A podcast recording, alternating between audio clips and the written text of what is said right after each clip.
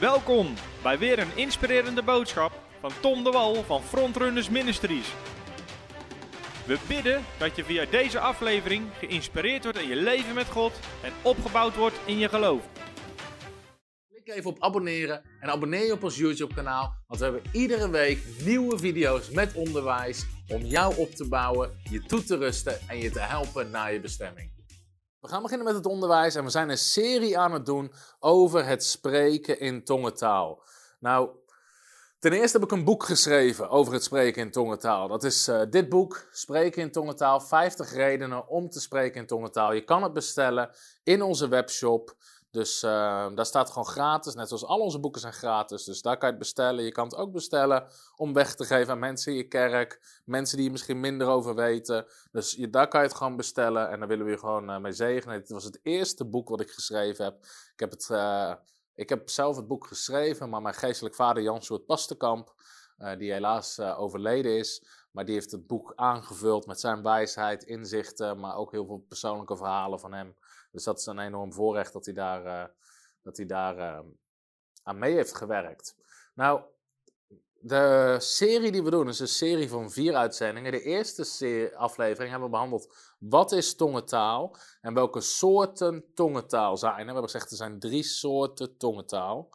Nummer één, nog even heel kort herhalen. Nummer één is de tongentaal. Wanneer je spreekt in tongentaal en degene die het hoort, hoort het direct in zijn eigen taal zonder dat het vertaald of uitgelegd wordt. Nummer twee is iemand spreekt in tongentaal, maar er is iemand die het uitlegt, waardoor de hoorders het horen of begrijpen in hun eigen taal. En nummer drie is jouw persoonlijke gebedstongentaal.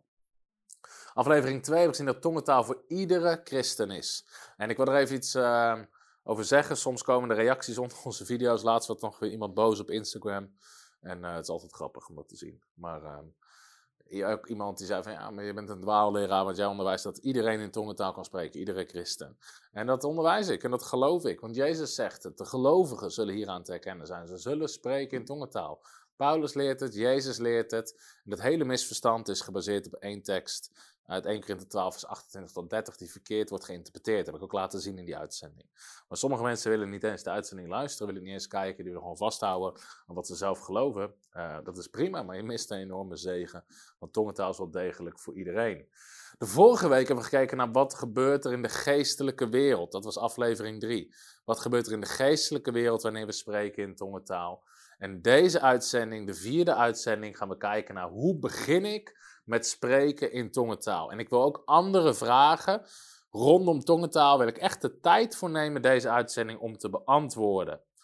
Um, zoals, hoe weet ik dat tongentaal niet zelf verzin? Als tongentaal van de Heilige Geest is, waarom moet ik het dan leren? Um, hoe kan het dat ik maar een paar klanken in tongentaal heb? Etcetera. Dus dat zijn, uh, dat zijn bijvoorbeeld vragen die leven en die wil ik ook in deze uitzending behandelen.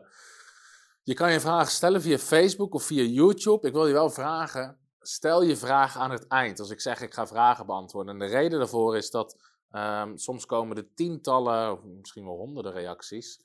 En anders moet ik heel ver terugzoeken. Dat, dat is niet zo handig. Dus aan het eind geef ik gelegenheid voor vragen. Oké, laten we gaan starten. Hoe begin je met het spreken in tongentaal? Hoe doe je dat nou? Dus ik ga er even uit dat mensen het andere onderwijs hebben geluisterd. En dat is vooral geweest van ja, wat is het, hoe werkt het, wat doet het? Maar nu gaan we het hebben over hoe begin je daar nou mee? En ik heb drie stappen als het ware om te beginnen met spreken in tongentaal. Het is, het is een heel simpel stappenplan, maar stappen kunnen mensen gewoon helpen. Gewoon heel praktisch. Nou, soms hebben mensen moeite met stappenplannen. Dan zeggen ze, ja, maar Gods woord is toch geen methode? Gods woord is toch geen stappenplan?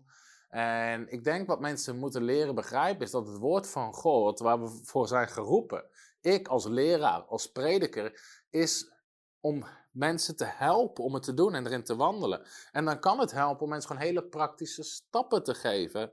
dus Jezus zegt, onderleer mensen alles te doen wat ik onderwezen heb in Matthäus 28. Dat is discipelschap, je leert het mensen. Nou, soms kan het helpen om dingen in kleine stukjes, in kleine stappen te, uh, te snijden, als het ware, om mensen stap voor stap ergens naartoe te helpen. Dus je kan wel tegen mensen zeggen: ja, ga heen en genees de zieken. Of ga heen en drijf demonen uit. Maar sommige mensen zou je gewoon praktisch moeten helpen, stap voor stap, van hoe doe je dat nou? Hoe pak je dat aan? Wat zeg je? Et cetera. En daarom is het alleen maar goed om mensen heel praktisch te helpen. Dus drie stappen voor spreken in tongentaal. En het is heel erg eenvoudig. Dus ik durf jezelf te zeggen, ik beloof je, als je nog niet spreekt in tongentaal, als je deze stappen volgt, kan iedere christen kan spreken in tongentaal. Nou, de eerste stap is heel erg makkelijk, maar wel noodzakelijk. En ik wil hem altijd noemen, dat is namelijk de wedergeboorte. En, want Jezus zegt namelijk, deze tekenen zullen uh, als tekenen zullen deze dingen, ik heb de MBG gepakt, de gelovigen volgen. De gelovigen. In mijn naam zullen ze boze geesten uitdrijven en in nieuwe tongen zullen ze spreken. En Efeze 2, vers 1, die lees ik alvast voor, die zegt: Ook u heeft hij met hem levend gemaakt, u die dood was door de zonde en de overtredingen. Nou, wedergeboorte, dat betekent dat jouw geest ja, de Bijbel leert ons, we hebben een geestelijke mens. We hebben een natuurlijke mens, dat is onze ziel. En we hebben een lichamelijke mens, dat is ons lichaam. Mens bestaat uit drie delen, geest, ziel en lichaam. Maar de Bijbel zegt dat voordat we Jezus leerden kennen, waren we dood in onze zonden en overtredingen. Dat betekent onze geestelijke mens was niet verzoend met God, had geen contact met God, was door de zonde afgescheiden van God. Onze geestelijke mens was daardoor dood, had geen leven in zichzelf. Het gaat niet over ons lichaam. Ons lichaam was levend, onze ziel was levend. We konden denken, voelen, proeven, al die dingen meer maar we hadden geen contact met God. Nou, wanneer we wedergeboren worden, de wedergeboorte, is wanneer we tot bekering komen, Jezus leren kennen en onze geestelijke mens wordt levend gemaakt, zegt de Bijbel. Die wordt levend gemaakt. Dus jouw geestelijke mens die komt tot leven. En dat is de eerste stap. Tongentaal is voor de gelovigen, is voor de christen. Je ziet wat God aan zijn kinderen heeft gegeven om te gebruiken, om met hem te communiceren uh, om te gebruiken in hun gebed, om te gebruiken in, in, de geestelijke wereld, in geestelijke strijd. Dus de eerste stap is een kind van God worden en, uh, en wedergeboren worden. Nou, ik denk dat de meeste mensen die dit kijken, dat die wedergeboren zijn. Als je dit nou niet, als je zegt, joh, ik weet niet zeker dat ik wedergeboren ben, uh, of ik wil wedergeboren worden, is het heel eenvoudig, maar wel noodzakelijk Geef je leven aan Jezus. En Petrus zegt aan Handelingen 2, vers 38: Bekeer je, keer je af van je oude levenswandel, dingen die niet goed waren. Laat je dopen. Dat betekent, ik begin een nieuw leven. Ik sta op in dat nieuwe leven met Jezus. Ik sterf aan mijn oude leven. Ik sta op in een nieuw leven. En word vervuld met de Heilige Geest. Dus begin een leven te leven onder de leiding van de Heilige Geest. En ontvang de vervulling van de Heilige Geest. Nou, daar hebben we ook een uitzending voor, die heet de Doop in de Geest, dus die kan je kijken. Maar als je het nog niet hebt gedaan, wil ik gewoon uit nog om dat te doen. Je kan gewoon Jezus uitnodigen in je hart, je leven aan hem geven. En, um, of bel naar onze gebedslijn. Onze gebedslijn is in iedere dinsdagavond open. Telefoonnummer staat onder het bericht, staat op onze website, onder activiteiten, gebed. En dan willen mensen met je bidden en voor je bidden. Uh, dus de wedergeboorte is stap 1. Nummer 2, de tweede stap is de doop of de vervulling met of in de Heilige Geest. Ik heb een hele uitzending over gedaan, ik denk een keer of vier, vijf geleden. Dus als je nog niet zo goed daarvan op de hoogte bent, kijk die uitzending. Maar de meeste mensen zijn in ieder geval op de hoogte. De doop of de vervulling met de Heilige Geest. Wat gebeurt er wanneer we vervuld worden met de Heilige Geest? En de Bijbel leert ons dat dat meestal gebeurt wanneer handen op ons gelegd worden, of wanneer mensen voor ons bidden. Maar het kan ook gewoon via de livestream of via de telefoonlijnen. We hebben vorige keer ook met die, met die uitzending van de doop in de geest veel getuigenissen. Mensen zeiden, ik ben vervuld met de Heilige Geest door dat gebed aan het eind. Maar wanneer we vervuld worden met de Heilige Geest, dat onze wedergeboren geest, die levend is gemaakt, wordt helemaal vervuld. Die wordt één gemaakt met Gods Heilige Geest. De Geest van God maakt inwoning in ons, die komt in ons wonen. En daarom zegt Paulus, ons lichaam is een tempel geworden van de Heilige Geest. De, de, de Heilige Geest God zelf in de vorm van de Heilige Geest is in ons lichaam komen wonen, heeft inwoning gemaakt in ons. En dat is de tweede stap naar het spreken in tongentaal. De eerste stap is je geest wordt wedergeboren. De tweede stap is jouw geest wordt vervuld met de Heilige Geest. En in de derde stap, en daarom zeg ik het is relatief eenvoudig, we zijn nu al bij de derde stap. Meestal als ik drie punten heb, ben ik na, ben ik na anderhalf uur bij punt drie. Maar ik ben nu al bij punt drie. Punt 3 is namelijk leren, en ik heb erbij gezet, om gewoon te beginnen met spreken in tongentaal. En ik wil daar iets over uitleggen en ook waarom het hier vaak misgaat. En ik ga helemaal uitleggen hoe je dit doet, dus maak je geen zorgen. Waarom komt bij deze derde stap eigenlijk de andere twee stappen samen? Ik ga zo meteen die teksten lezen. Maar wat er gebeurt is dit. Jouw geest wordt wedergeboren, jouw geestelijke mens. Die wordt vervuld met de Heilige Geest. Dat is de tweede stap. En met die derde stap, wanneer je begint te spreken in tongentaal, wanneer je dat wil doen, gaat jouw wedergeboren geest samenwerken met de Heilige Geest. En dit is heel belangrijk om te beseffen. En ik ga er zo meteen dieper uitleggen. Maar waar missen veel mensen het? Inclusief waar miste ik zelf het? Is dat de Bijbel zegt: het is onze geest, niet de Heilige Geest, onze geest die begint te spreken in tongentaal. De Heilige Geest geeft de woorden, geeft de klanken, maar onze geest moet ze uit gaan spreken. Ik ga het je laten zien vanuit de Bijbel. 1 Korinthe 14, vers 14 zegt Paulus dit. Want als ik in een andere taal bid, en eigenlijk staat er gewoon in tongentaal, in andere tongen. Wanneer ik in tongentaal bid, zegt Paulus, bid mijn geest. Zie je dat? Mijn geest. Er staat niet bid de Heilige Geest. Het is de Heilige Geest die door ons heen bidt, maar bid mijn geest. Paulus zegt, maar mijn verstand, mijn ziel, blijft zonder vrucht. Dat is niet actief. Hoe is het dan? Ik zal met mijn geest bidden, maar ook met mijn verstand bidden. Zie je wat Paulus hier zegt? We gaan zo meteen die tekst lezen, Handelingen 2, vers 4.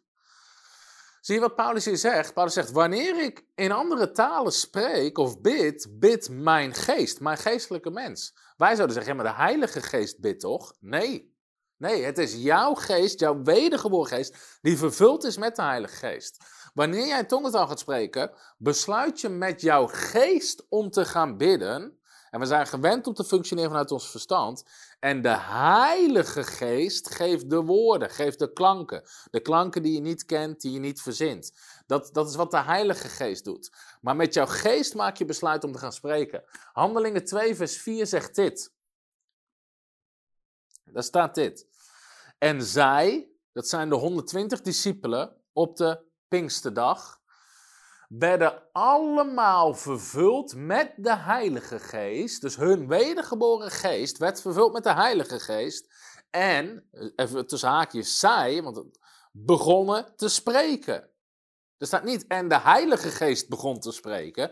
Zij begonnen te spreken in andere talen, in tongentaal, zoals de Geest hun gaf uit te spreken.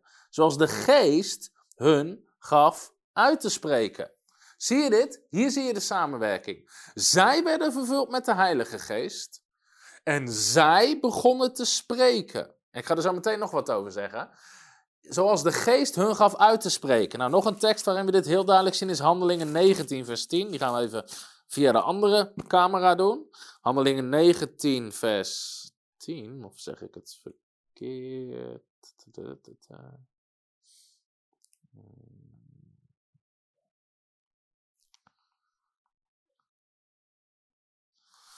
Nee, Handelingen 19, vers 6 is het. Ja, Handelingen 19, vers 6, daar staat dit. Over een groep discipelen. Er staat, en nadat Paulus hun de hand opgelegd had, kwam de Heilige Geest op hen.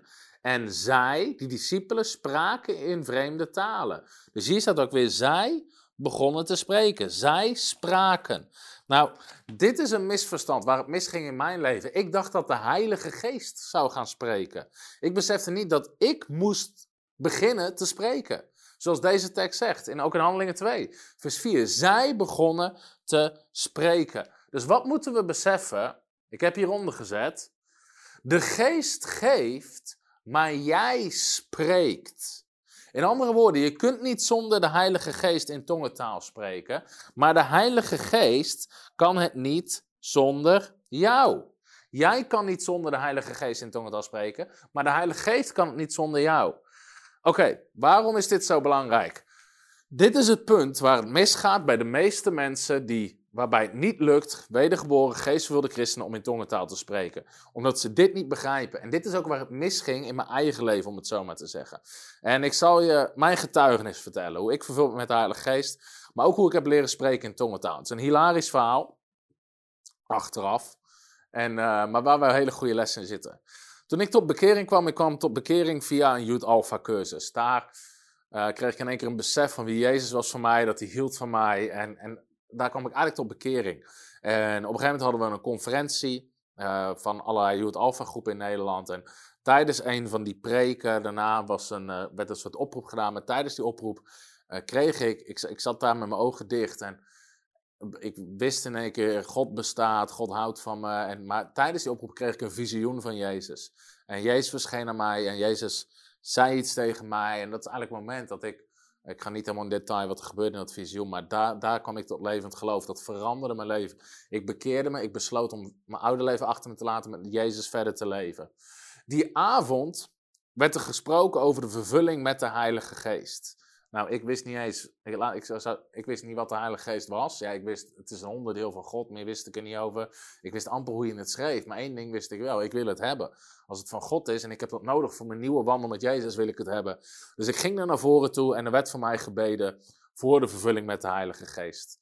Nou, toen, toen voor mij gebeden werd voor de vervulling met de Heilige Geest, mijn hele leven veranderde. Ik ervoer zo'n vrede, zo'n liefde. Ik voelde letterlijk vervuld met God zelf. Wij spreken alsof, alsof ik door de hemel liep. Zo voelde ik me van binnen. Maar ik sprak niet in tongentaal. Er was ook niemand die het in die preek had over tongentaal. Niemand van het gebedsteam wat het had over tongentaal. Ik wist niks over tongentaal. Dus ik sprak niet in tongentaal. Ik wist mijn hele leven is veranderd, maar ik wist niks over tongentaal. In ieder geval, na die conferentie, ik ging terug naar huis. Ik was bekeerd, vervuld met de Heilige Geest. Op een gegeven moment heb ik me laten dopen in water toen ik erachter kwam wat de Bijbel daarover zei. En in een, in een dienst waar ik was, hoorde ik iemand ik dacht dat het iemand was die Pools stond te bidden of zo. Ik dacht, oh, die, die spreekt een vreemde taal, dat ken ik niet. En op een gegeven moment hoorde ik van tongentaal. En ik dacht, tongentaal, wat is dat nou weer? En ze lieten me zien vanuit de Bijbel, joh, dit is tongentaal. En ik hoorde er een preek over en dit doet het. En, en, ik, en ik dacht van, nou, ik wil ook in tongentaal bidden. Als dit is iets wat God heeft voor mij, ik snap het niet, ik begrijp het ook niet, maar ik wil het wel. In ieder geval, ik weet nog dat ik... Uh, dat een vriend van mij, die was ook in dezelfde periode tegelijkertijd met mij tot bekering gekomen, vervuld met de Heilige Geest. En ik werd zo hongerig. Dus ik wil weten, hoe doe je dit? Hoe begin je met spreken in tongentaal? Ik ben vervuld met de Heilige Geest, maar hoe doe je het nou? Dus ik werd hongerig en ik ging zoeken van, ja, maar hoe werkt dit nou? En op een gegeven moment, die vriend van mij, die sprak ik een paar weken later. Hij zei, ik kan spreken in tongentaal, ik kan spreken in tongentaal. Dus ik zeg, oh, hoe doe je het? Hoe, hoe is dat gegaan? En ik dacht veel, weet je heeft hij, heeft een ontmoeting gehad met God, waarin hij in één keer in tongentaal begon te spreken. Hij zei, nee, ik was op een cursusavond. Hij was naar een, naar een, naar een bijeenkomst gaan, een huisgroep of zo. En daar had die spreker, die prediker had gesproken over het spreken in tongentaal. Die had voor hem gebeden en op dat moment begon hij te spreken in tongentaal. Ik was heel erg blij voor hem, maar ik kon er niks mee. Want ik was niet op die cursusavond geweest, dus daar had ik niks aan. Hij kon mij niet uitleggen hoe, hoe ik het moest doen. En ik sprak nog wat andere gelovigen die allemaal in tongentaal baden. Ik vroeg, spreek je in tongentaal? Ja. En dan vroeg hoe doe je dat? Zeiden ze, nou, gewoon. En ik dacht, ja, gewoon? Wat is gewoon? Weet je, ik, ik kan het niet. Wat is gewoon? In ieder geval, ik was op een gegeven moment zo desperaat. Ik wilde bidden in tongentaal. En op een gegeven moment kwam ik, uh, dus ik ging zoeken, hoe doe je dat? En toen kwam ik uit bij een preek van Jan Sjoerd Pastenkamp. En ik kende Jan Sjoerd toen niet zo goed, maar er stond een preek op YouTube van Jan Sjoerd Pastenkamp over het bidden in tongentaal. En ik weet nog, ik, ik, ik luisterde die preek, ik lag op mijn bed thuis, oortjes in op een mp3-speler. Ik had de preek gedownload op een mp3-speler gezet. En ik was die preek aan het luisteren van Jan Sjoerd. En Jan Sjoerd vertelde wat tongentaal was, wat er gebeurde. En aan het eind van die preek zegt Jan Sjoerd: Ik wil bidden voor iedereen die in tongentaal wil spreken. En ik dacht: Dit is mijn moment. En hij zei: Als je dat wil, ga dan staan. En terwijl ik in mijn slaapkamer, ik was gewoon in mijn slaapkamer die preek aan luisteren, maar ik wilde het. Dus ik ging staan in mijn slaapkamer. En Jan Sjoerd zei: We gaan bidden. En ik stond klaar om te bidden in mijn slaapkamer. En klik, de preek was klaar. En ik was helemaal beduust. Ik dacht, nou, wat is dit nou weer? En dus ik dacht, nou, misschien, weet ik veel, ging er iets mis met mijn mp3-speler. Heeft hij per ongeluk doorgeschakeld naar het, naar het volgende nummer. Dus ik weer die preek opnieuw opgezet, helemaal doorgespoeld naar het einde. Ik stond weer klaar. Jan Sjoerd als je dit wil, ga dan staan. Ik stond daar, we gaan bidden. Ik stond klaar om te bidden. Klik. Ik denk, wat is dit nou weer? En ik kom erachter dat degene die die preek geknipt heeft, het gewoon geknipt heeft op het moment dat hij ging bidden. Dus ik stond helemaal klaar in mijn slaapkamer om het gebed te ontvangen en die preek was niet langer. En hoe vaak ik die preek ook afspeelde, hij werd ook geen, hij werd ook geen minuut langer. Dus ik, ik was min of meer, ik was gewoon gefrustreerd. Ik dacht, ja, maar hier heb ik nog steeds helemaal niks aan. Iedereen vertelt hoe geweldig het is, maar niemand vertelt gewoon hoe het moet. Ik heb hier iemand die voor me wil bidden en een of andere geluidsman, die heeft gewoon verkeerd geknipt. Ik dacht, nou, die werd sowieso niet geleid door de geest toen hij dat bestand aan het knippen was. Maar ik was dus nog steeds geen steek verder. En ik dacht, ja, hoe doe je dit nou? Dus toen besloot ik van, ik ga iedere avond ga ik bidden, gewoon persoonlijk tot God, dat ik zal bidden in tongentaal. En ik weet nog de allereerste avond, ik was op mijn kamer, ik was aan het bidden en ik zei, Heer, Heer, ik wil spreken in tongentaal. Laat me spreken in tongentaal. En ik, ik was gewoon aan het wachten. Wachten, wachten, een kwartier, twintig minuten, half uur, gebeurde niks. Ik dacht, maakt niet uit, morgen, weet je, misschien moet ik doorbreken of je moet wachten, broer, of je, op je seizoen, of weet ik veel wat er aan de hand was. Ik dacht, maakt niet uit, morgen, weet je wel, misschien, misschien is God er vanavond niet, ik weet het ook niet. Morgen weer. Dus ik de volgende dag weer. Heer, laat me bidden in tongentaal. Heer, ik wil vervuld worden met tongentaal. Weer op mijn kamer. En ik wachtte. En ik wachtte. En ik wachtte. En er gebeurde niks. Derde avond weer. Vierde avond weer. En op een gegeven moment dacht ik van... En nog de vierde avond lag ik daar. Zei, Heer, ik wil bidden in tongentaal. En toen dacht ik, misschien moet ik God helpen. Dus ik dacht, ik doe mijn mond alvast open. Ik weet, achteraf klinkt het heel raar, maar ik wist niks. Dus ik lag zo, letterlijk op mijn bed. Zo lag ik te wachten tot er iets ging gebeuren. En er gebeurde niks. Ik dacht, maakt niet uit, morgen weer. En ik de volgende dag weer. En ik ben blij dat ik God ingegrepen had, anders had ik nu nog op mijn bed gelegen waarschijnlijk. Maar Maarten, ik was hongerig, ik was dorstig, ik wilde het. En ik vergeet nooit meer wat er gebeurde. Op een gegeven moment, uh, ik lag op mijn bed. Weer, Heer, ik wil bidden in tongentaal, ik ben er klaar voor, laat me bidden in tongentaal. Ik deed mijn mond open. En voor het eerst in mijn leven hoorde ik naast het visioen waar Jezus, waar ik, Jezus tot me sprak en iets tegen me zei. Voor het eerst in mijn leven hoorde ik de stem van God, kraakhelder. En dit was wat God tegen me zei. Ga naar Marijn toe. En Marijn was destijds de jeugdleider van die uh, Pinksterkerk waar ik uh, in terecht was gekomen. Ga naar Marijn toe. En ik dacht, ja, hier heb ik ik, ik wist eigenlijk niet eens dat het de stem van God was. Het was zo'n kraakheldere gedachte in één keer uit het niks in mijn hoofd. Ik wist, dit is God. Ik weet ook niet precies. Ik wist eigenlijk heel weinig. In ieder geval, ik stuurde Marijn destijds, ik denk nog dat het een sms'je was. Ik stuurde Marijn een sms'je. Kan ik bij je langskomen? En verder had ik helemaal niks gezegd. Niet waar ik mee bezig was, niet wat er gebeurd was. Hij wist er ook helemaal niks van. Het enige wat ik hem vroeg was: kan ik bij je langskomen? En Marijn zei, die was wel gewend vanuit zijn jeugdleiderschap, dat er soms jongeren even advies of hulp of een gesprek nodig hadden. Zei ja, tuurlijk, kom maar langs. Dus ik stapte op mijn fiets, maar de volgende dag, en ik fietste, Marijn woonde het dorp naast mij, en ik fietste naar Marijn toe. En terwijl ik op mijn fiets zit en naar Marijn toe fiets, denk ik, ik heb eigenlijk helemaal niet gezegd uh, waarom ik kom. Ik weet eigenlijk ook helemaal niet waarom ik kom. Want ik, ik weet alleen, ik heb het idee dat ik Marijn toe moest, maar ik dacht ja, wat moet ik eigenlijk tegen hem zeggen? Of weet je ik wist het eigenlijk allemaal niet. Ik dacht, nou ja, we zien het wel, gewoon hoe dit gaat lopen. In ieder geval, ik fietste naar Marijn toe. En uh, op een gegeven moment, ik bel aan. Hij doet de deur open. En uh, hij zei, hey Tom, leuk dat je er bent, welkom. En we liepen samen de gang in, de woonkamer in. Hij draait zich om, hij kijkt me aan. En ik, hij wist helemaal niks. En hij zegt dit, uit het niks. Hij zegt, trouwens, spreek je al in tongentaal? En er ging echt een schok door me heen. Dit was, dit was zo duidelijk God. Die, die, die bezig was met een soort setup, zou je kunnen zeggen. Die me hierin leidde. Dus ik zei, ja, ik zeg, daarvoor ben ik hier. Ik zeg, het lukt niet. Ik zeg, dus ik vertelde hem het hele verhaal van de preek van Jan Sjoerd, dat ik die avond op bed lag te wachten. En, weet je, en Marijn begint te lachen. En hij zei, joh, hij zei, laat me je helpen. Hij zei, we gaan samen bidden in tongentaal en we gaan oefenen. En ik zei, oefenen?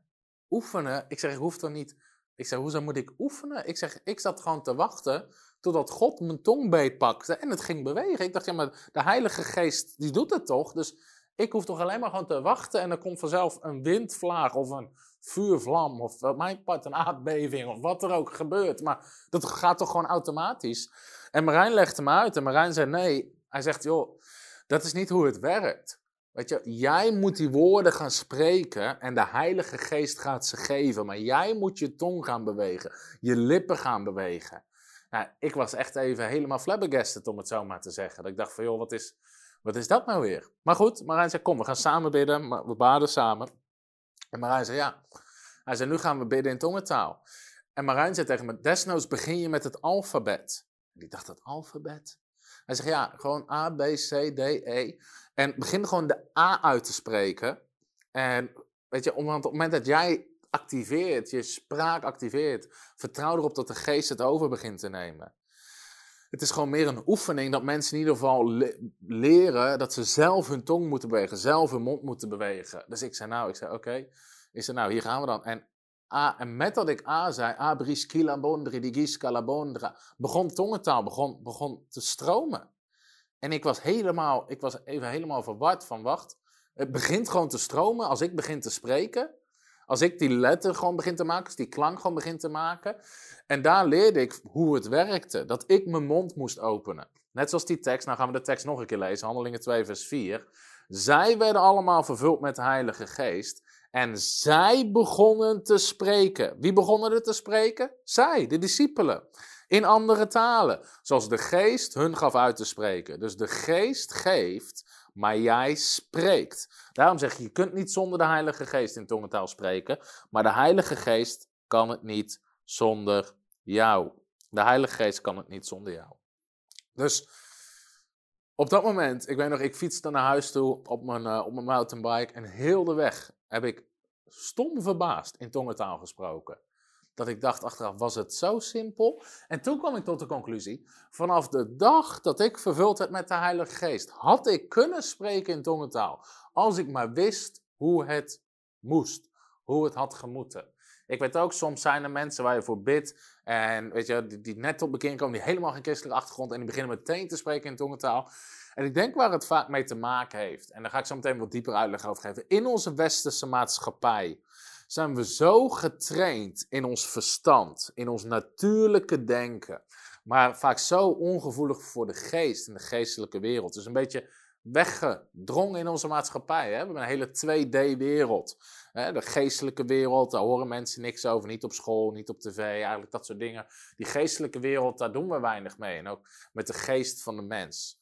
We verheerlijken het verstand en het lichaam in onze maatschappij. En dus wij zijn heel erg getraind aan het ons natuurlijke verstand. Maar in ieder geval, ik werd vervuld met de Heilige Geest. Ik begon te spreken in tongentaal. In het begin moest ik even wennen, want ik dacht ook veel, weet je ben ik, ik lijk wel gek geworden, man. Ik versta er niks van, al die woorden. Zeggen, doe ik het wel goed. Maar heel snel raakte ik eraan gewend. Gewoon om vanuit mijn geest, kibra, skila, nondri, di gilabai, di skonda, la baganda. Gewoon te beginnen met spreken. En ik had heel snel door, joh, dit ben ik helemaal niet zelf. Dit kan ik helemaal niet zelf. Ik hoef er niet over na te denken. Net als een als een lichtknop die je aan of uit kan zetten. En zonder dat je weet wat je gaat zeggen, stroomt het gewoon. Als ik maar begin te spreken, als ik me maar overgeef aan de geest. En dat is wat ik geleerd heb. De grootste sleutel voor mensen om te leren, om te spreken in tongentaal. Daarom heb ik gezet in mijn punt, leren om gewoon te beginnen met spreken in tongentaal. En mijn ervaring is dat als we mensen hiermee helpen, dat iedereen waar we voor bidden, waar we mee bidden, dat die begint te spreken in tongentaal. Als we mensen even uitleggen, even meenemen.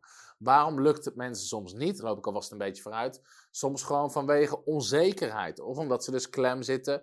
Eigenlijk zijn het vaak drie, uh, drie hoofddingen, zou ik even kunnen zeggen.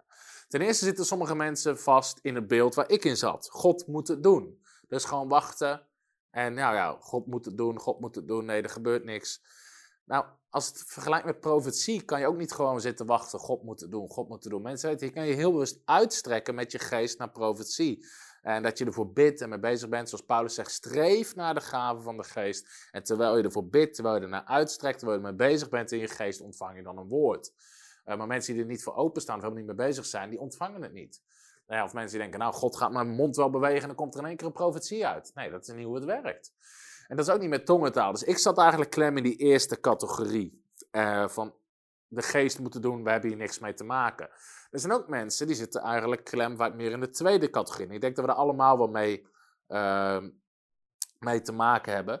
Dat is namelijk ons natuurlijke verstand.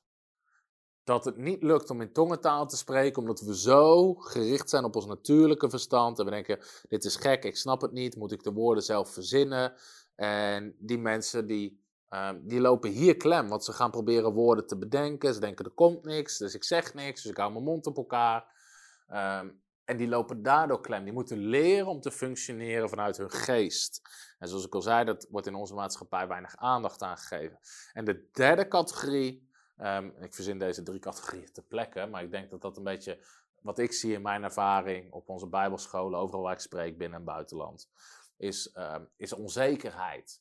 sommige mensen worstelen met een diep gevoel van onzekerheid of minderwaardigheid of afwijzing, waardoor ze bang zijn om fouten te maken. En zeg ik het niet fout, doe ik het wel goed. En daardoor eigenlijk niet hun mond durven open doen en iets durven te zeggen. Hetzelfde zie je soms met profetie, hè? dat God... Uh, het grappige is bijvoorbeeld onze hele bijbelschool.tv, onze hele bijbelschool is, ge, geprofiteerd door een, uh, door een schat van een uh, meid die, maar die zo onzeker was en zelfs als weken aan het twijfelen. En God had zo duidelijk gesproken, dat haar een boodschap gegeven, eigenlijk zegt tegen Tom dat hij bijbelscholen moet stichten. Krachtig profetisch woord. Maar ze durfden het niet te zeggen. En ik liep al weken in mijn geest van, moeten we dat doen, moeten we dat niet doen? En op een gegeven zei ze, ik ben zo, weet je wel, ik, ik weet het niet, ik durf het niet, maar ik denk dat dit het is. En ze spreekt het uit. En met dat ze het zegt, weet ik, wauw, dit is een woord van God. Ze, en ze, ze konden het gewoon niet weten. Maar eigenlijk vanuit een stuk onzekerheid. Rem daar. Wat als ik het fout zit? Wat als het raar is? Wat als en, en dat rem daar om te functioneren in de geest. Het zijn drie gebieden die ons remmen om te functioneren met de Heilige Geest. Um, dus ik denk dat dat uh, de drie uh, gebieden zijn. En ik wilde ook vragen, dus dit is even, hoe begin je met spreken in tongentaal? Ik denk dat heel veel mensen dit gaat helpen. Dus ik adviseer mensen altijd, als je wil beginnen met spreken in tongentaal, als je zeker weet dat je vervuld bent met de Heilige Geest, denk, mensen hebben ervoor gebeden of je hebt er zelf voor gebeden. Bijvoorbeeld naar aanleiding van de video die we hebben over de doop in de geest. Wat is het, hoe ontvang je het? Als je dat mee hebt gebeden, je kan gewoon verzekerd zijn. De Bijbel zegt, als je God vraagt, maar om de Heilige Geest zal je de Heilige Geest geven. Dus dan ben je vervuld met de Heilige Geest. Dan moet je gewoon gaan beginnen. En hoe doe je dat? Pak ten eerste een manier waarop jij comfortabel bent. Wat ik vaak adviseer is mensen moeten soms even hun verstand leren uitschakelen. Maar weet je, pak gewoon tijd met God. Zet bijvoorbeeld aanbiddingsmuziek op. Begin te aanbidden. Neem gewoon even tijd met God. En op een gegeven moment uh, durf het over te geven aan God. Richt je op God. Maar open dan je mond. En desnoods begin dus met het alfabet. Begin gewoon een klank te zeggen. Begin een klank uit te spreken. En dan laat gewoon de Heilige Geest stromen. We hebben gezegd stromen van levend water. Zullen uit je binnenste stromen, zei Jezus. En hij sprak dit over de Heilige Geest. Dus de Heilige Geest komt vanuit je binnenste. Vanuit je geest, niet vanuit je denken. Ik zeg altijd, Jezus zegt, als iemand dorstig is, laat hem naar mij komen en drinken. En de meeste Nederlanders denken dat er staat, laten we naar mij komen en denken. We zijn heel goed in denken, in redeneren. Maar jij zegt, nee, je moet drinken. je moet er gewoon instappen, je moet erin tappen. Het is een rivier die stroomt. En vanuit je binnenste beginnen die stromen van levend water. Je begint gewoon een klank te maken. Ah, en dan met dat je dat doet, geef je het over aan de Geest. Dan begin je gewoon in geloof. Ah, pragis kolobandri digis kalamandi. Librus ligebris kilanondra. En dan merk je, de geest begint het over te nemen. En in het begin doen sommige mensen het heel zachtjes. Omdat ze onzeker zijn, dat ze nog niet durven. En ook als ik spreek op bijbelscholen, zeg ik, jongens, kom op, allemaal hardop. Omdat we iets moeten doorbreken in ons denken. Van, doe ik het wel goed? Wat als ik... Nee, de denken uitschakelen, richten op God. En gewoon beginnen te spreken in vrijmoedigheid. En uh, dat helpt mensen enorm om gewoon te beginnen. En voor sommige mensen is het fijn met aanbiddingsmuziek op. Andere mensen misschien op de fiets, in de auto. Samen met een broeder of zuster in de Heer, die het al wel in tongentaal spreekt. Vraag gewoon aan mensen, joh, ik wil dit, ik wil dit leren of oefenen. Ik wil hier gewend aan raken, laat ik het zo noemen. Dus wil je met me bidden in tongentaal? En dan merk je op een gegeven moment gaat het gewoon, het begint gewoon te stromen en te stromen en te stromen. En op een gegeven moment wordt het steeds makkelijker. Nou, als je vragen hebt over het spreken in tongentaal, uh, stel ze in de reacties, dan ga ik erop in. Maar een aantal vragen wil ik alvast gaan beantwoorden, die, die je vaak hierover krijgt. De eerste vraag is, als tongentaal van de Heilige Geest is, waarom moet ik het dan leren? Waarom moet ik het dan leren? Nou, de hoofdreden is, uh, de Heilige Geest stroomt door ons heen. De Bijbel zegt wij zijn vaten van de Heilige Geest. Maar de Heilige Geest hoeft niks te leren. Wij moeten het leren. Wanneer we wedergeboren worden, is onze geestelijke mens is wel volmaakt. Die is heilig, vergeven, rechtvaardig, maar niet volwassen. Die kan groeien. Dat is geestelijke groei. Die kan meer leren bewegen met de Heilige Geest. En heel veel dingen kan je leren. En net zoals de discipelen vroegen aan Jezus, Heer, leer ons bidden. En vervolgens leerde Jezus ze bidden. Ik kan zeggen, ja, maar hallo, als gebed toch van God is, of tot God is, toch altijd goed. Soms denken mensen, maar je kan leren dat soort dingen. En je kan ook zeggen, ja, maar als zieke genezen van de Heilige Geest is, waarom moet je het dan leren? Nou, je kan wel degelijk mensen leren hoe ze daarin moeten functioneren. Deed, Jezus ook met zijn discipelen. Hij leerde ze over geloof, hij leerde ze over autoriteit, hij corrigeerde ze waar nodig was. Dus ondanks dat dingen van God zijn, kunnen we wel degelijk leren om daarin te functioneren. En dat is soms een heel raar gedachtegoed. Hè? Mensen zeggen, ja, maar als God mij heeft om te prediken, hoef ik niks voor te bereiden. Nee, nee, nee, zo werkt het niet. Ondanks dat die dingen van God komen, ondanks dat het een roeping is, een zalving is, van de geest kunnen wij leren om daarin te functioneren. En zo geldt het ook met het spreken in tongentaal. Nou, de Heilige Geest hoeft niks te leren. Hij is volmaakt, maar wij moeten leren om samen te werken met hem. En de Bijbel zegt in 1 Korinthe 2, ik zal je precies een vers geven, vers 14. De natuurlijke mens neemt de dingen van de geest niet aan. Onze natuurlijke mens heeft heel veel moeite met de dingen van de geest. Dus het is eigenlijk de pijpleiding waar het water doorheen stroomt. Die moet gevormd worden, die moet richting krijgen, die moet leren hoe het water er doorheen stroomt. Net zoals dat mensen kunnen leren om te profiteren. Paulus geeft hele duidelijke richtlijnen in 1 Korinthe 14 over profetie en hoe daarmee omgegaan moet worden. We zouden kunnen denken, nou, als profetie van de Heilige Geest is, mensen toch niks te leren, hoeft toch geen regels te geven? Nou, blijkbaar is dat nodig, omdat er een menselijke kant aan zit waar de geest doorheen moet stromen. En zo is het ook met het spreken in tongentaal. Dankjewel voor de complimenten, André, over dat dit onderwerp vaak uh, wordt onderschat. En uh, ik heb ook trouwens een mooie uh, getuigenis hierover, maar goed, dat ga ik, uh, ga er zo meteen in delen. Waarom, deze is ook een goede vraag, ik beantwoord ze ook in mijn boek. Waarom is het soms zo onwennig in het begin om in tongentaal te spreken? Ga ik je uitleggen. Heel veel mensen zeggen, ja, maar is het, begin, is het raar? Ben ik het niet zelf? Al die dingen. Waarom is het zo onwennig? Nou, even als ik het vergelijk met zieken genezen, demonen uitdrijven of profiteren. Dat is in het begin ook heel onwennig. Hè? De eerste keer dat je handen legt op een zieke, de eerste keer dat je een demon aanspreekt om te gaan, denk je, oeh, gebeurt er iets, gebeurt er niks? Wat gaat hij doen? Gaat hij schreeuwen? Gaat hij krijsen? Gaat hij gillen? Gaat hij rennen? Weet je, de eerste keer denk je, doe ik het wel goed? Misschien gebeurt er niks, sta ik verschut. In het begin is dat heel onwennig.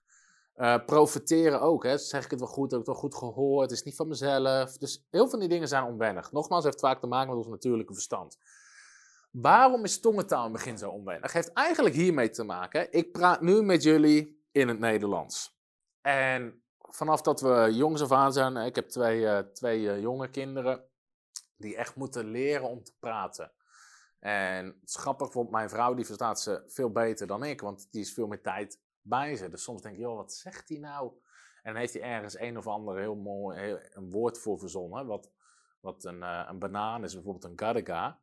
En nou ja, je, als een vreemde hem hoort en hij vraagt, mag ik een gadaga? Dan denk je echt, wat is dat? Maar ik weet, oké, dat is een banaan. Hij wil een banaan. Maar wij leren en wij corrigeren uh, Matthew, die, die, die is twee, zeggen, joh, dit is geen gadaga, dit is een banaan. En Sommige klanken heeft hij ook meer moeite. Dat is met heel veel kinderen. Hè? Bijvoorbeeld een R is heel lastig voor kinderen in het begin. En, sommige klanken zijn heel lastig. Maar wij ons spraakcentrum wordt getraind, wordt gevormd. En wij denken constant na over alles wat we zeggen. Als ik een foutje maak in wat ik zeg, een, spraakfoutje, ik zeg iets verkeerd. Ehm, ik zeg bijvoorbeeld, wij spreken bobbel in plaats van bijbel. Dan meteen, met dat je dat zegt in je zin, zeg je, oh sorry, ik bedoel Bijbel. Je corrigeert jezelf constant wanneer je iets verkeerd zegt. En we zijn zo gewend om te denken, te spreken en als we een fout maken te corrigeren. Maar tongentaal is een geestelijke taal die komt vanuit onze geest. Het is de taal van de Heilige Geest. En het werkt niet via ons spraakcentrum. In mijn boek leg ik ook uit oh, van delen van de hersenen en dat dus een uh, universitair onderzoek heeft aangetoond dat bij spreken in tongentaal niet het spraakcentrum in de hersenen actief is, maar een deel wat eigenlijk veel met onderbewustzijn, uh, wat daarmee geconnect is. Dus in het begin is het heel onwennig om te spreken, maar niet te kunnen controleren. Zeg ik het goed? Maak ik niet een fout? Wat zeg ik? Want we zijn zo gewend om wanneer we het spreken te denken, zeg ik het goed? Wat zeg ik? Waar ga ik heen met wat ik zeg? Maar tongentaal geef je gewoon over begint gewoon te spreken. En daarom is het zo onwennig, omdat het niet functioneert vanuit ons verstand, waarin we zoveel jaren getraind zijn, maar vanuit onze geestelijke uh, mens. Een andere vraag die vaak langskomt. En ik vertrouw er gewoon op dat dit je zegent. Is het gek als ik maar een paar klanken of woorden spreek en geen hele taal heb? Nou, je ziet dat soms wanneer christenen vervuld worden met de Heilige Geest, dat ze dezelfde paar woordjes in tongentaal blijven herhalen. Sommigen hebben meerdere woordjes, sommigen hebben maar een paar klanken. En aan de ene kant, nee, dat is niet gek. Bij sommige mensen is dat zo, maar ik geloof ook wel dat je tongentaal kan uitbreiden, om het zo maar te zeggen. En ik heb een heel mooi getuigenis staan in mijn boek daarover. En dat is getuigenis van Ido, Ido Swets. Ido is ook uh, teamleider van onze uh, ministry teams. Maar dit boek staat, of dit getuigenis staat in het boek. In 2007 werd ik gedoopt in de Heilige Geest, maar het lukte mij niet direct om in tongentaal te spreken. Ik was al helemaal niet gewend om mijn stem uitbundig te gebruiken. Dat was echt iets wat ik moest overwinnen. Ik besloot elke dag tijdens het autorijden heel voorzichtig gaan oefenen met het spreken in tongentaal, zodat niemand mij kon horen. Heel zacht sprak ik toen twee verschillende klanken in tongentaal. Een aantal weken oefende ik op deze manier met tongentaal, maar, bleef, maar telkens bleven de twee dezelfde klanken terugkomen. Op een dag sprak de Heilige Geest tegen mij: Ik wil dat je probeert langere zinnen te maken met minder adempauzes. Ik wil dat je probeert om langere zinnen te maken met minder adempauzes. Ik gehoorzaamde en langzaam maar zeker bouwden de klanken zich verder uit. Later leerde ik dat het luidspreken in tongentaal enorm helpt om hierin te groeien. Tot aan die uitbouw van klanken durfde ik tijdens bijeenkomsten niet mee te bidden in tongentaal. Ik vergeleek mijn klank met de volle zinnen van anderen en werd dan onzeker. Sommigen waren zelfs in een mooie melodie aan het bidden. Doordat de klanken zich uitbouwden, kwam ook de moed tijdens de aanbidding in andere geleden om hardop in tongentaal te bidden. Dat is een heel mooi getuigenis, een hele concrete sleutels in zitten. Sommige mensen moeten leren om uh, langere zinnen te maken met meer adempauzes. Maar ook wat Ido hier op het laatst zegt, heb ik ook ondervonden bij heel veel mensen. Dat ze durven niet zo goed hardop, ze zitten heel zachtjes. Dan zet gewoon muziek op en begin hardop mee te bidden in tongentaal. En dit klinkt misschien gek, maar dit is een getuigenis ook uh, van een goede vriend van mij en ook voorganger van de gemeente waar wij zelf onderdeel van zijn, Bernard Uithof.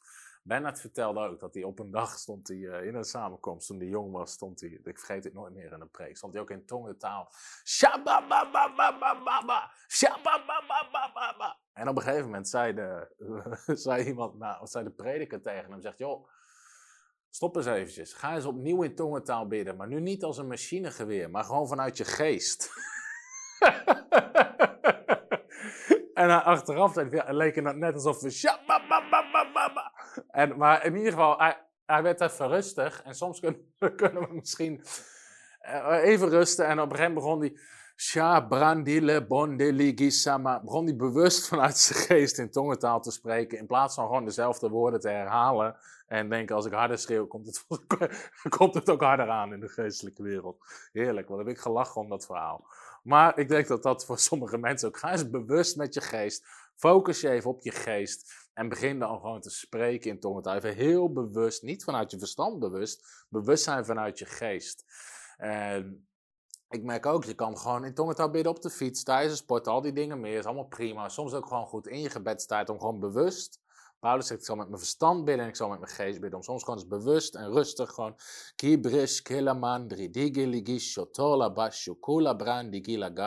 Focus je op de geest terwijl je begint te spreken in tongentaal. Soms komt ook in één keer openbaring waarover je aan het bidden bent in tongentaal. Nou, dan is meteen de volgende vraag. Hoe weet ik dat ik het niet zelf verzin? En dat is eigenlijk heel makkelijk. In het begin, als je maar een paar klanken hebt, kan ik verzin ik dit niet zelf. Maar als je het aan kan zetten en uit kan zetten als een lichtknop en je merkt gewoon, joh, dit, dit is niet iets wat ik verzin, dit is niet iets wat ik kan. Ibris scola grande, liga scola, brandi, ligi gai, di legisca, labrondi, liga banda. Als je beseft, ik ben heel bewust met mijn geest aan het bidden. Het stroomt gewoon, het vloeit gewoon. Je merkt ook zeker soms de tijd doorbidt, dat de geest je openbaring geeft. Dat je afstemt op Gods stem, dat je God ervaart. Uh, dus vaak is dat ook gewoon even ergens doorheen breken. En zeker met aanbidding. Gewoon God aanbidden en ondertussen over in tongentaal zingen. Paulus zegt dus ik met mijn geest zing, lof zing. Dus dan merk je gewoon veel, dit is echt een taal van de geest. Dit is echt iets wat de geest doet. Andere vraag, bepaal ik zelf wanneer ik in tongentaal spreek? Ja, uh, want dat is iets, uh, het vraagt zich waar mensen, maar Paulus zegt, ja, je bidt met je geest. Je kiest ervoor om te bidden. En uh, ik zie nog een vraag van Ria, van Petra en van, van YouTube zal ik zo meteen ook kijken. Ehm, hoe help je anderen om te spreken met tongentaal? Nou, stap 1 is gewoon vervul ze met de Heilige Geest. Dus bid gewoon voor mensen, vervul ze met de Heilige Geest. En vaak doe ik dat samen. Hè? Dan vraag ik, joh, weet je, wil je vult met de Heilige Geest? En mensen ja. Ik zeg, nou, bid mij na. En dan leer ik ze gewoon om zelf te vragen. Vader, vervul me met de Heilige Geest. Ik wil vervuld worden met uw geest, uw leiding, uw kracht. En vaak bid ik dan even voor ze gewoon, Vader, vul deze persoon, zegen ze met uw geest. We weten vanuit uw woord, als we vragen om uw geest, dat u nooit iets anders zal geven. Maar neem gewoon even tijd voor iemand te bidden voor de vervulling met de Heilige Geest. En dan zeg ik altijd, en nu gaan we samen in tongentaal bidden. En dan leg ik gewoon heel even uit. Het komt niet vanuit je verstand, het komt vanuit je geest. De geest geeft de woorden, maar jij spreekt ze uit. Dus zometeen gaan we samen in tongentaal bidden. Begin maar gewoon mee te doen. Desnoods begin je met het alfabet. Schaam je niet, je kan niks fout doen. En soms duurt het even, sommige mensen meteen.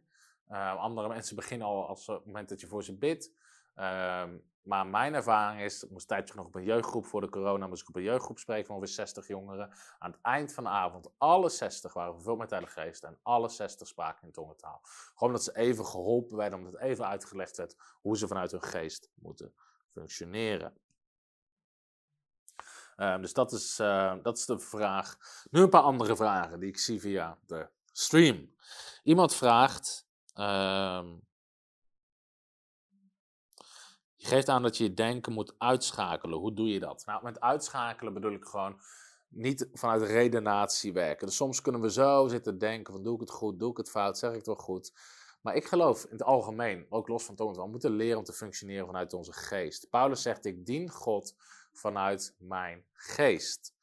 En dus stop even al die gedachten. Zet gewoon even een stop op je. Zeg gewoon stop. Ik focus me even op God. En desnoods begin God even groot te maken, even te prijzen, te loven. Zeg, dank u vader, ik hou van u. U bent zoveel waard. Ik wil functioneren met uw heilige geest. En dan kies ervoor om vanuit je geest te beginnen met spreken. Dus begin gewoon op God te focussen. de Bijbel zegt, in Jezaja, zij die hun denken op de Heer richten. Uh, hun gedachten zullen bewaard worden in volmaakte vrede. En Colossense 3 zegt, bedenk de dingen die boven zijn. Dus richt je gedachten op God. Um, iemand vraagt, kan zonde een blokkade zijn voor het spreken in tongentaal? nee, want het is een genadegave. Ik ken helaas, in de zin helaas is niet het goede woord, maar mensen kunnen in zonde leven, maar wel in tongentaal spreken. Heb ik ook uitgelegd in of ik weet niet of ik dat hierin heb uitgelegd. Maar dat, de gaven van de geest zijn genadegaven. God geeft ze in genade. En uh, dus het is niet zo van, nou, je moet eerst een heilig leven. Sterker nog, de Korinthe spraken allemaal in tongentaal, leert Paulus. Hè? Paulus ging in de Korinthe gemeente, zegt, legt Paulus helemaal uit hoe ze het moet gebruiken. En zegt, jongens, als jullie het in de gemeente als profetie, niet allemaal tegelijk. Laat iemand het uitleggen. Paulus legt helemaal uit hoe ze mee moeten gaan. Maar in die Korinthe gemeente, er was sprake van overspel. Mensen zaten dronken aan het avondmaal. Ze hadden ruzie over wie het belangrijkste was. Allerlei zonden waren daar keurde Paulus niet goed, was hij heel fel tegen. Hij riep mensen op om te bekeren, zelfs uit de gemeente te zetten. Maar ondertussen was tongentaal er dus gewoon aanwezig. Dus zonde is in mijn ervaring zeker geen blokkade voor het spreken in tongentaal. Ria vraagt, weet je wat je uitspreekt met je tong? Nee, dat, daarom is het, moet je even de vorige, uitzending. Wat, wat uh, doet tongentaal? En wat is tongentaal? Geugien, wijngaard, ik hoop dat ik het zo goed zeg, Geugien Wijngaard. Is tongentaal altijd een vreemde taal of klank? Of kan het ook in het Nederlands? En de Heilige Geest is duidelijk maakt zonder profiteren bewust.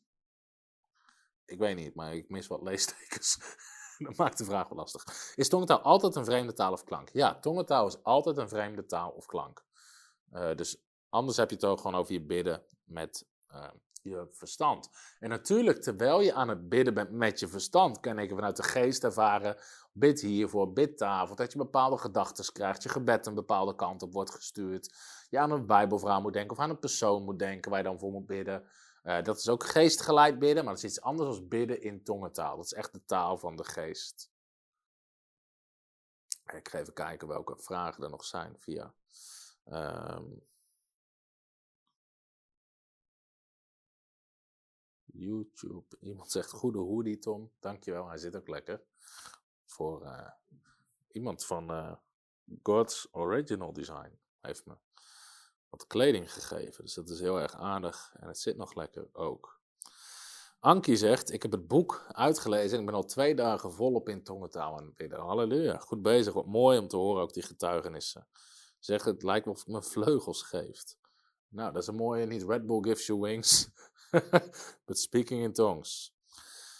Sengo vraagt, is per se handoplegging nodig om gevuld te worden met de Heilige Geest? Nee, nee. Je kan zelf bidden, je kan er zelf om vragen. Of bijvoorbeeld via de video, wat is de doop in de geest? Via onze telefoonlijnen. Kan op verschillende manieren gaan. Ehm, Bianca vraagt, heb een vraagje. Kan de Heilige Geest je verlaten? Nee. Of ja, eigenlijk, ik, we hebben een video over wat is de zonde tegen de Heilige Geest. Die zou je kunnen opzoeken, maar dat is een apart thema. Verder zegt Rauwer, je kan de geest uitdoven. 1 Thessalonicense 5, vers 20, 23. We kunnen de geest uitdoven wanneer we de geest verachten, wanneer we hem niet belangrijk vinden, wanneer we hem geen aandacht geven in ons leven. Kan de geest uitgedoofd worden? Kan er minder werking van de geest in ons leven zijn? Schuift hij op de achtergrond? We kunnen ook de geest bedroeven wanneer de zonde is, staat in Efeze 4, vers ook 23 of 25 ergens rond die koers. Kunnen we de geest bedroeven. Nou, als we ons bekeren, uh, dat is belangrijk dan geven we gewoon weer ruimte aan de geest. En ook als we de geest weer gaan zoeken. Daarom zegt Paulus in Efeze hoofdstuk, uh, dat is ook vers, hoofdstuk 4, wordt voortdurend vervuld met de Heilige Geest. Dat is trouwens Efeze 5, denk ik. Ik zal het maar even opzoeken. Dus je kan ook gewoon weer vervuld worden. Dus terwijl je aan het bidden bent, vraag God gewoon op je opnieuw te vullen met de Heilige Geest. Dat is dat Efeze 5, vers 18 wordt vervuld met de Heilige Geest. Dat spreekt over een voortdurend proces.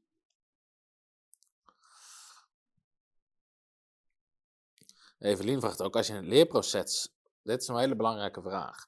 Als je nog in het leerproces zit, kan je dan niet per ongeluk een deur openen voor een verkeerde geest? Nee, daar moeten we niet bang voor zijn. En waarom durf ik dat zo stellig te zeggen? En ik weet, er zijn ook allemaal, en ik, nou goed, ik wil niet eens een, Sommige mensen maken zich allemaal druk over, is het geen kundalini, is het geen dit, is het geen dat. Lieve mensen, laten we alsjeblieft meer geloof hebben in Jezus Christus, God de Vader en de Heilige Geest, allerlei demonische geesten. De Bijbel zegt, wanneer we God vragen om zijn Heilige Geest, zal hij nooit een steen of wat dan ook vragen. En ik word soms een beetje moe en ik zeg het niet tegen die persoon. Weet je, soms ook in de zaal, genezen de zieken. En dan presteren sommige mensen om te zeggen, is het niet van de duivel? De Bijbel leert mij dat wanneer ik de naam van Jezus Christus gebruik, de duivel wegvlucht, niet dat hij komt. Dus we moeten ons denken in vernieuwen. Wanneer we ook gaan leren zijn, er is gewoon genade. En uh, het is juist de Heilige Geest die ons oefent, die ons begeleidt, die bij ons is. En als we God om de Heilige Geest vragen, zal hij geen steen geven, zal hij niet iets anders geven. Iemand vraagt waarom hebben sommigen zo'n prachtige zinsopbouw en anderen niet. Ik denk dat dat ook te maken heeft met een stuk uh, zeg maar leren bidden vanuit je geest. Soms wordt je taal ook in de tijd uitgebreid. Uh, heb je meer geleerd om het uh, meer vanuit je geest om het zo maar te zeggen. Wat ik al zei, hè, de machine geweest, ba. In plaats van rustig vanuit onze geest. Dus ik wil iedereen aanmoedigen, ook gewoon in je gebedstijd. Neem soms gewoon bewust tijd gewoon te bidden in tongentaal. Gewoon niet een minuut, gewoon eens een kwartier of twintig minuten of dertig minuten. En dat lijkt in het begin heel lang, want in het begin denk je na drie zinnen, hey, is het half uur al om. Maar dat we echt even leren om te functioneren vanuit onze geest. En dan merk je ook dat je taal vaak uitbreidt, dat het steeds dieper wordt en intensiever wordt.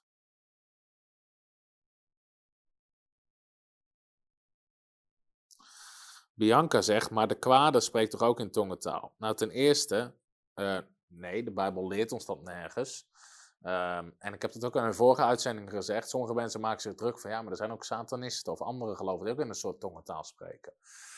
We moeten ons niet druk maken om wat de duivel doet. De Bijbel zegt: houd je oog gericht op Jezus, de leidsman en de verleider van het geloof, en gehoorzaam Hem, volg Hem. Jezus zei: volg mij. Jezus zei niet: maak je druk om satanisten, psychicisten, weet ik veel wat voor isten. Maak je daar niet druk om. Hè, de satanisten zingen ook liederen, hebben ook samenkomsten, eh, weet ik veel, hebben ook een Bijbel. Maar daarvoor zeggen wij toch ook niet van, nou, nou dan doen we geen samenkomsten, dan doen we, doen we dit niet, doen we dat niet. Nee, de duivel is een imitator. Hij doet de dingen na van God en van de Heilige Geest. Maar wat God doet is zoveel krachtiger. Ik heb meegemaakt met satanisten meerdere malen dat in samenkomst of zelfs op straat met evangeliseren, dat ze we proberen te verstoren. Dat wanneer je begint te spreken in tongentaal, ze vinden het afgrijzelijk, ze kunnen het niet aanhoren. Het irriteert ze, het raakt ze in hun geest. En dan zie je hoe krachtig het is wanneer we bidden in de geest. Dat wat wij hebben ontvangen is zoveel echter, zoveel krachtiger dan het neppe wat de Satan doet. En ik denk dat we de meeste vragen wel beantwoord hebben. Andere vraagt, hoe kom ik aan het boek over tongentaal? Ik zie de link is al geplaatst. In onze webshop kan je al deze boeken. Ik heb nu vier boeken geschreven. Uh, Jezus aanraken, over hoe iedereen genezing kan ontvangen. Door deze stappen te volgen komen veel getuigenissen terug. Leven door geven. Dit is een heel mooi boekje over de kracht van financieel partnerschap. Het nadeel is, in Nederland, als je een boekje schrijft over geven, dan denken mensen, oeh, dat, dat lees ik niet, dat kost me geld. Maar het mooie is, bijvoorbeeld op onze bijbelscholen moeten mensen de boeken lezen. En de meeste mensen zeggen, dit boekje is levensveranderd. Omdat ze juist inzien dat het niet gaat om ik moet iets geven, maar dat ze stappen in Gods economie, Gods zegen. Ik sprak laatst nog een ondernemer die zei, ik ben een bedrijf gestart, ik ben dus deze principes gaan toepassen. En God heeft me zo gezegend. Omdat ik heb geleerd hoe ik samen kan werken met God om zijn koninkrijk te bouwen. Het is een hele andere dynamiek. En dus schitterend. Uh, spreken in tongentaal, 50 redenen om te spreken in tongentaal. En bidden is ontvangen die uh, blokkades voor gebedsverhoring wegneemt. Uh, en ik heb twee nieuwe boeken geschreven, die komen in mei uit, namelijk Supermens, over je identiteit, je autoriteit en kracht in Christus en de kracht van de waterdoop. Ze komen in mei uit, al onze partners krijgen die uh, gratis. Dus zie verder geen vragen meer, maar ik wil je wel aanmoedigen. Dus als je nog geen partner bent, lieve mensen, word partner van Frontrunners. Help ons om nog veel meer mensen te bereiken in dit land met deze prachtige boodschap. Van de Heilige Geest, van de wedergeboorte, van een leven met God, van discipelschap. Help ons om boeken gratis weg te geven. We hebben gratis part-time bijbelscholen. Ik geloof, God heeft een plan voor Nederland. God is nog niet klaar met Nederland. Ik geloof dat er een opwekking gaat komen. En ik geloof in die zin in een great reset van de kerk. Dat Gods kerk gereset wordt, effectief wordt, krachtig wordt. En dat is waar we ons leven aan geven. Dat is waar we onze tijd in investeren. Dat is waar we hier met een heel team. We hebben meer dan 10 betaalde medewerkers aan werken. We hebben meer dan 100 vrijwilligers. We hebben bijbelscholen, 300, honderden video's op YouTube. We maken reizen over heel de wereld. We doen campagnes, conferenties. We geven gratis boeken weg. Gewoon vanwege dit geweldige evangelie van Jezus Christus. Als je nog geen partner bent van Frontrunners, wil ik je van harte uitnodigen. Word partner van Frontrunners. Help ons mee, help ons maandelijks mee te bouwen, boeken weg te geven, mensen dienst nemen, gewoon dat we veel meer vrucht kunnen dragen. We zijn ook bezig om een voltijd bijbelschool op te zetten, om een nieuwe generatie predikers, voorgangers, evangelisten te trainen. En het geweldige, het mooiste, er zijn zoveel mooie principes van partnerschap. Partnerschap is een bijbelsmodel om bedieningen te helpen. Maar de mooiste vind ik dat partnerschap zet Gods voorziening over ons leven vrij. Want bijvoorbeeld de tekst Filippenzen 4 vers 19. God zal voorzien in alles wat je nodig hebt overeenkomstig zijn rijkdom in heerlijkheid door Jezus Christus. Die tekst proclameren sommige mensen wel, maar die is van toepassing op partners. Want Paulus zegt vlak daarvoor: Jullie hebben mij voorzien, hè? jullie hebben giften gestuurd, jullie sturen mij regelmatig giften. Jullie hebben mij voorzien van alles wat ik nodig heb. En nu zegt hij: Zal God jullie voorzien. Dus het was een samenwerking, er was een belofte, maar ook een voorwaarde. Dus partnerschap zet Gods voorziening vrij over ons leven. We zetten Gods koninkrijk op de eerste plek. We committeren ons om Gods koninkrijk te bouwen. En Jezus zegt. Zet het koninkrijk op de eerste plek en al het andere wordt je erbij gegeven. Dus partnerschap zet Gods voorziening vrij. Wat het nog meer doet, is je wordt een medearbeider van de waarheid. Leert de Bijbel ons in 3 Johannes. Dat betekent we worden medewerkers. Dus sommige mensen geven aan onze bediening, worden partner. En de vrucht van wat wij bereiken, wordt ook vrucht op jouw leven. Is ook iets wat jij bereikt. Want je bent medearbeider geworden. Je bent eraan verbonden. Ik zeg al, partnerschap Partneren met een bediening is hetzelfde als aandelen in een bedrijf. Stel dat mensen hebben aandelen van Apple of van Microsoft of van Coca-Cola. Als het goed gaat met het bedrijf, dan zijn je aandelen meer waard. Dan deel je mee in die vrucht, in die waarde. En dat is hetzelfde met een, uh, met een bediening, alleen al Gods koninkrijksmodel. Je krijgt deel aan die vrucht. Hè? De Bijbel leert ons ook over hemelse beloningen. Je krijgt daar deel aan wanneer je partner met bedieningen, wanneer je ze helpt. En je krijgt ook deel aan de genade die op die bediening ligt, die zalving. Ik leg dat allemaal uit in mijn boekje. Maar Paulus zegt, en uh, ook aan de Filipijnen zegt, jullie hebben deel aan de genade die op mijn bediening ligt, want jullie zijn partners. Dus je verbindt je aan een bediening, maar je verbindt je ook aan de zalving, aan de kracht, aan de autoriteit die God op die bediening heeft gelegd. En dat is ook zo'n krachtig principe. En een mooi ding aan partnerschap zijn zoveel mooie voordelen. Maar je zaait in goede grond. Hè? Grond die vrucht draagt, die effectief is. En de grond bepaalt ook de hoeveelheid die terugkomt naar je. Dus als je nog geen partner bent, wil ik je echt uitnodigen, word partner. Misschien ben je partner en enthousiast, kan je partnerschap verhogen. Als je partner wordt, krijg je al onze boeken automatisch gratis thuisgestuurd die we nieuw uitbrengen. Van Supermens, mijn nieuwe boek, komt een speciale hardcover editie uit. Uh, met luxe leeslinten. wordt een prachtige versie die we alleen naar onze partners opsturen. We gaan ook gewoon weer de softcover gewoon gratis weggeven, maar gewoon om onze partners te bedanken. Dus er komen twee gratis boeken um, aan. Je krijgt toegang tot bijbelschool.tv, waar onze part-time bijbelscholen op staan, zodat mensen nog veel meer van dit soort onderwijs willen.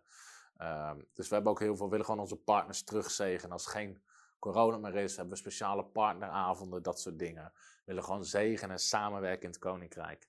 En misschien als je enthousiast bent, kan ik ook een eenmalige gift geven. We staan in geloof, we zijn bezig met een nieuw gebouw om dat te kopen, waar we ook onze voltijdschool kunnen huisvesten, grotere conferenties kunnen doen, uh, nieuwe videostudio's. Dus misschien wil je eenmalig geven of aan de boekprojecten, dan kan dat ook. Via, je de link in de beschrijving zetten of staat die erin?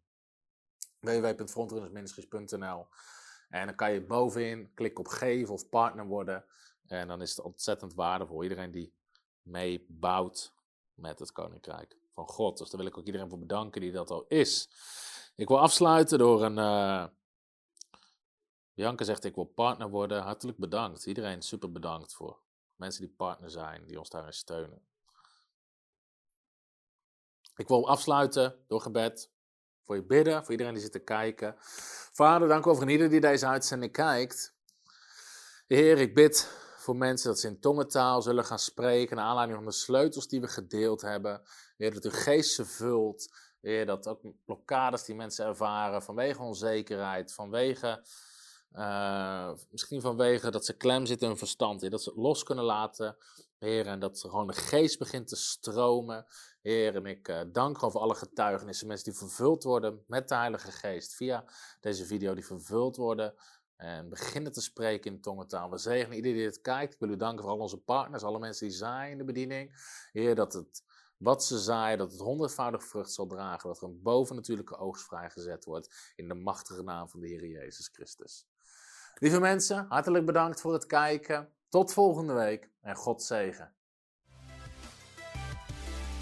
Hallo, Tom de Wol hier en bedankt dat je weer geluisterd hebt naar onze podcast. Ik bid dat het je geloof gebouwd heeft en je bemoedigd bent. Als je niet alleen een luisteraar van onze boodschap wil zijn, maar ook een verspreider daarvan, wil ik je uitnodigen om partner te worden van Frontrunners. Door jouw maandelijkse donatie help je ons om dit evangelie van Jezus Christus en het woord van God over heel de aarde te brengen. Om partner te worden ga naar www.frontrunnersministries.nl slash partners en word partner. Hartelijk bedankt en tot snel. Heb je ook zo genoten van deze inspirerende boodschap van Tom de Wal? Abonneer je dan op deze podcast. Volg ons op Facebook en op Instagram en kijk op onze website frontrunnersministries.nl.